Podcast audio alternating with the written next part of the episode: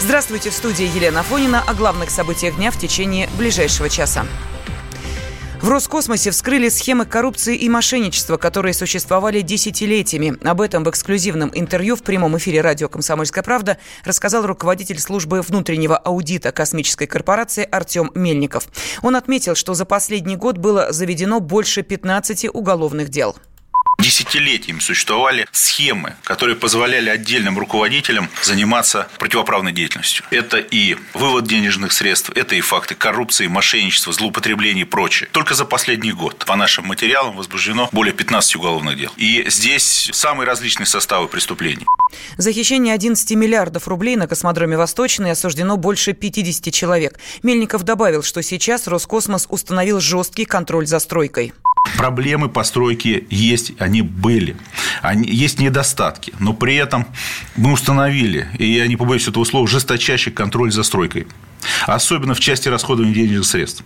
А имевшие место проблемы и факты многомиллиардных хищений, они действительно место, имели место быть, они связаны с деятельностью структур спецстроя России и его фирм, которые он привлекал. Во время строительства космодрома действительно было похищено порядка 11 миллиардов рублей.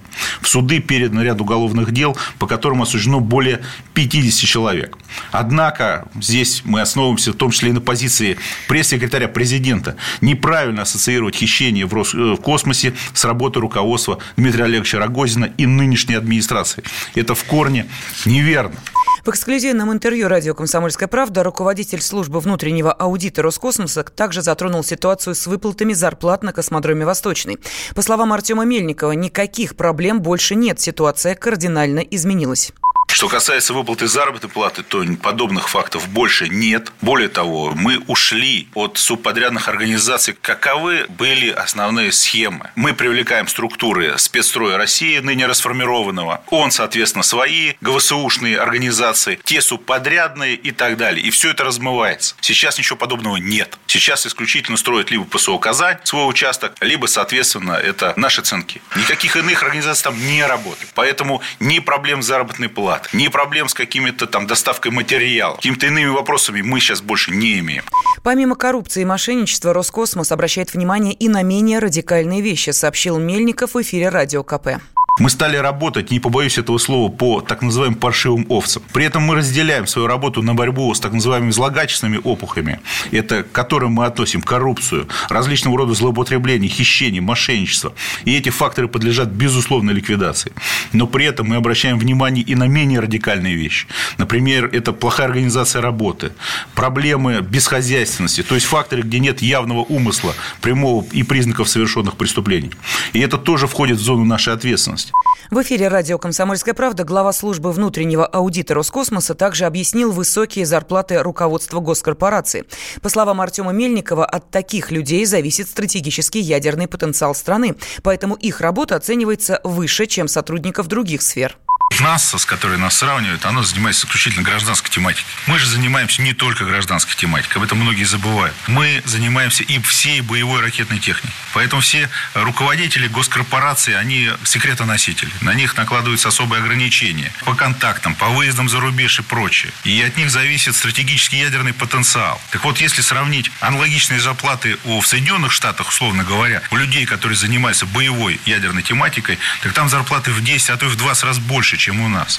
В отчете госкорпорации за 2018 год указано, что средняя зарплата сотрудника Роскосмоса составила 396 тысяч рублей. Сюда входит оклад, годовая премия, надбавки и материальная помощь. При этом оклад самих космонавтов от 63 до 88 тысяч рублей. Руководство Роскосмоса сменилось в прошлом году. Так Игоря Комарова, занимавшего пост главы госкорпорации, сменил Дмитрий Рогозин. После кадровых перестановок на дочерних предприятиях Роскосмоса также начались масштабные кадровые перестановки. В мае этого года года генпрокурор Юрий Чайко отчитался о выявленных масштабных хищениях госкорпорации. Тогда заявили, что содействовали проверкам и передавали генпрокуратуре данные службы внутреннего аудита. Глава Следственного комитета России позже заявил, что речь идет о миллиардных хищениях, которым, цитата, края не видно. В ноябре президент Владимир Путин заявил, что несмотря на десятки уголовных дел и приговоры, порядок на строительстве космодрома «Восточный» пока так и не удалось навести в полной мере. Вслед за Францией предложение России о моратории на размещение ракет средней и меньшей дальности в Европе также не приняла Германия. В пресс-службе Кабмина ФРГ заявили, что указывают на слова генсека НАТО Йенса Столтенберга, который призывал Россию, цитата, «для начала остановить развертывание своих систем, уничтожить их и соблюдать ДРСМД». Днем в четверг стало известно, что предложение Москвы также отклонил Париж. Но это по-прежнему остается основой для обсуждения, добавил французский лидер Эммануэль Макрон. Член Совета Федерации Франц Клинцевич считает, что мораторий на размещение ракет нужен Европе не меньше, чем России. И Макрон прекрасно это понимает. Макрон, в отличие от других, несмотря на деструктивные процессы, которые демонстрируют Соединенные Штаты Америки, понимает, что ракеты средней и меньшей дальности, которые Россия может приобрести в ближайшие 2-3 года, прежде всего будут угрожать Европе, а не кому-нибудь. Потому что Европа сегодня представлена НАТО, базами, всякими там другими вещами. И Макрон сегодня в этом больше заинтересован. И он понимает, что этот мораторий э, нужен не только России, но и Европе. Без выстраивания более близких, дружественных отношений с Россией решить эту проблему нельзя. Макрон демонстрирует себя в геополитике и демонстрирует себя как смелый, продуманный и решительный руководитель. Лидер Европы.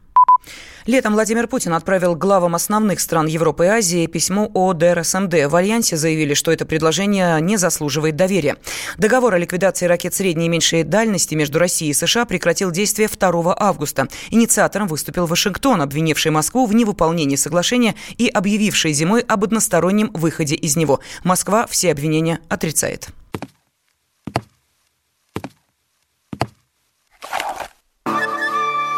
Это была тяжелая неделя. Хороший. Ребята, давайте жить дружно. Плохой. Понимаете, не признавали у одного кандидата подпись его родного отца. Злой. А вот что у нас в России, вот что у нас в России. Бред, да? Николай Платошкин подводит итоги недели. Каждую пятницу на радио «Комсомольская правда» в 6 вечера по Москве. В России могут ввести обязательное лицензирование онлайн-курсов. Такую возможность обсуждают в Госдуме. Депутаты считают, что в сфере виртуального образования появилось много бизнес-мошенников, и получение сертификата эту проблему решит.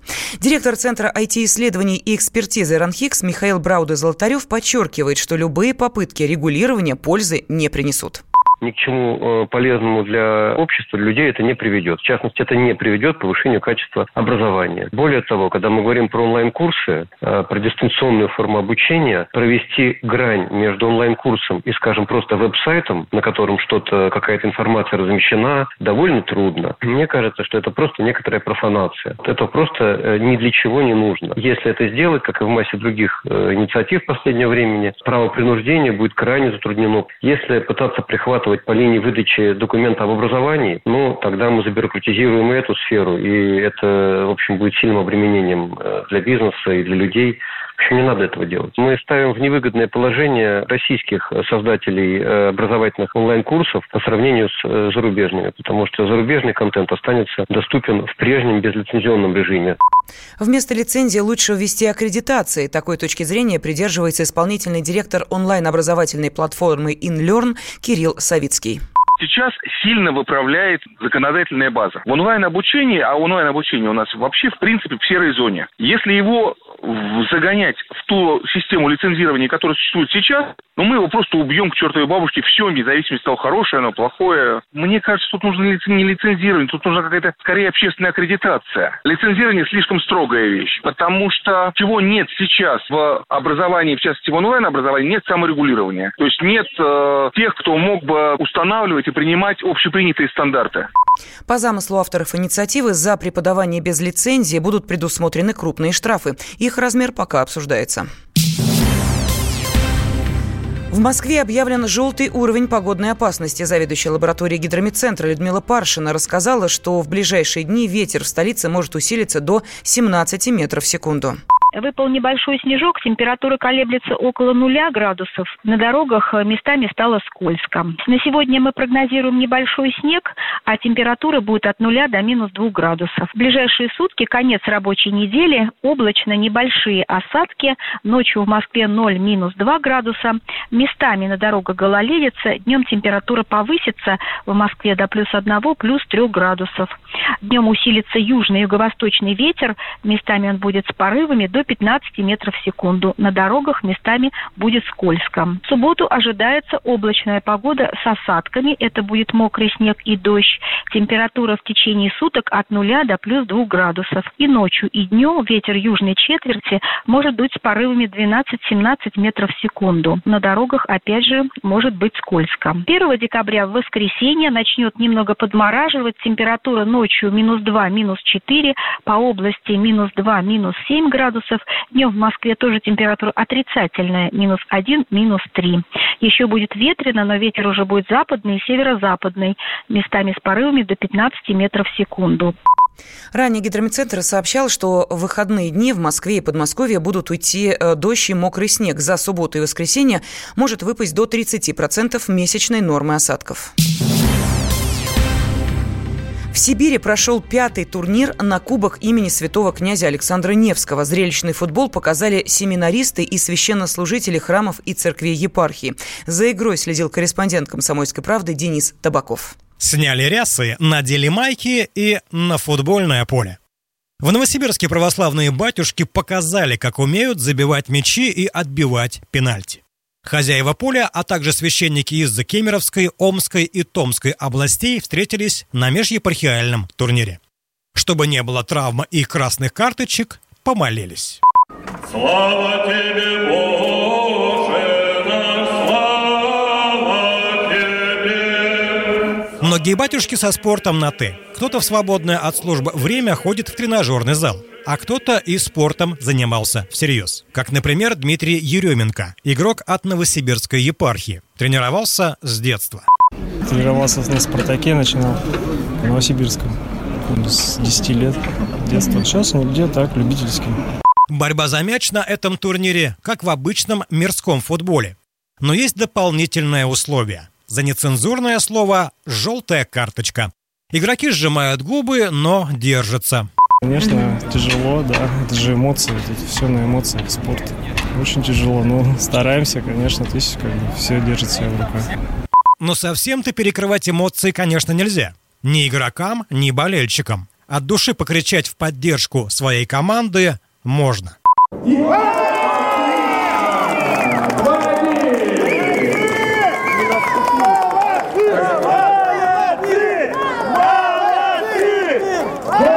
Участники состязаний говорят, что спортивный пример полезен для молодежи. Посмотрят, как играют батюшки, глядишь, тоже в спорт. Руководитель спортивного отдела Новосибирской епархии Борис Левитан добавляет, что есть у турнира и еще одна миссия.